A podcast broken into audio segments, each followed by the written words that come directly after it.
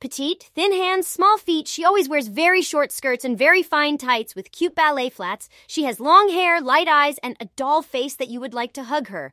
But I don't want to hug her. I. How to say? Being small gives me the advantage of using less rope.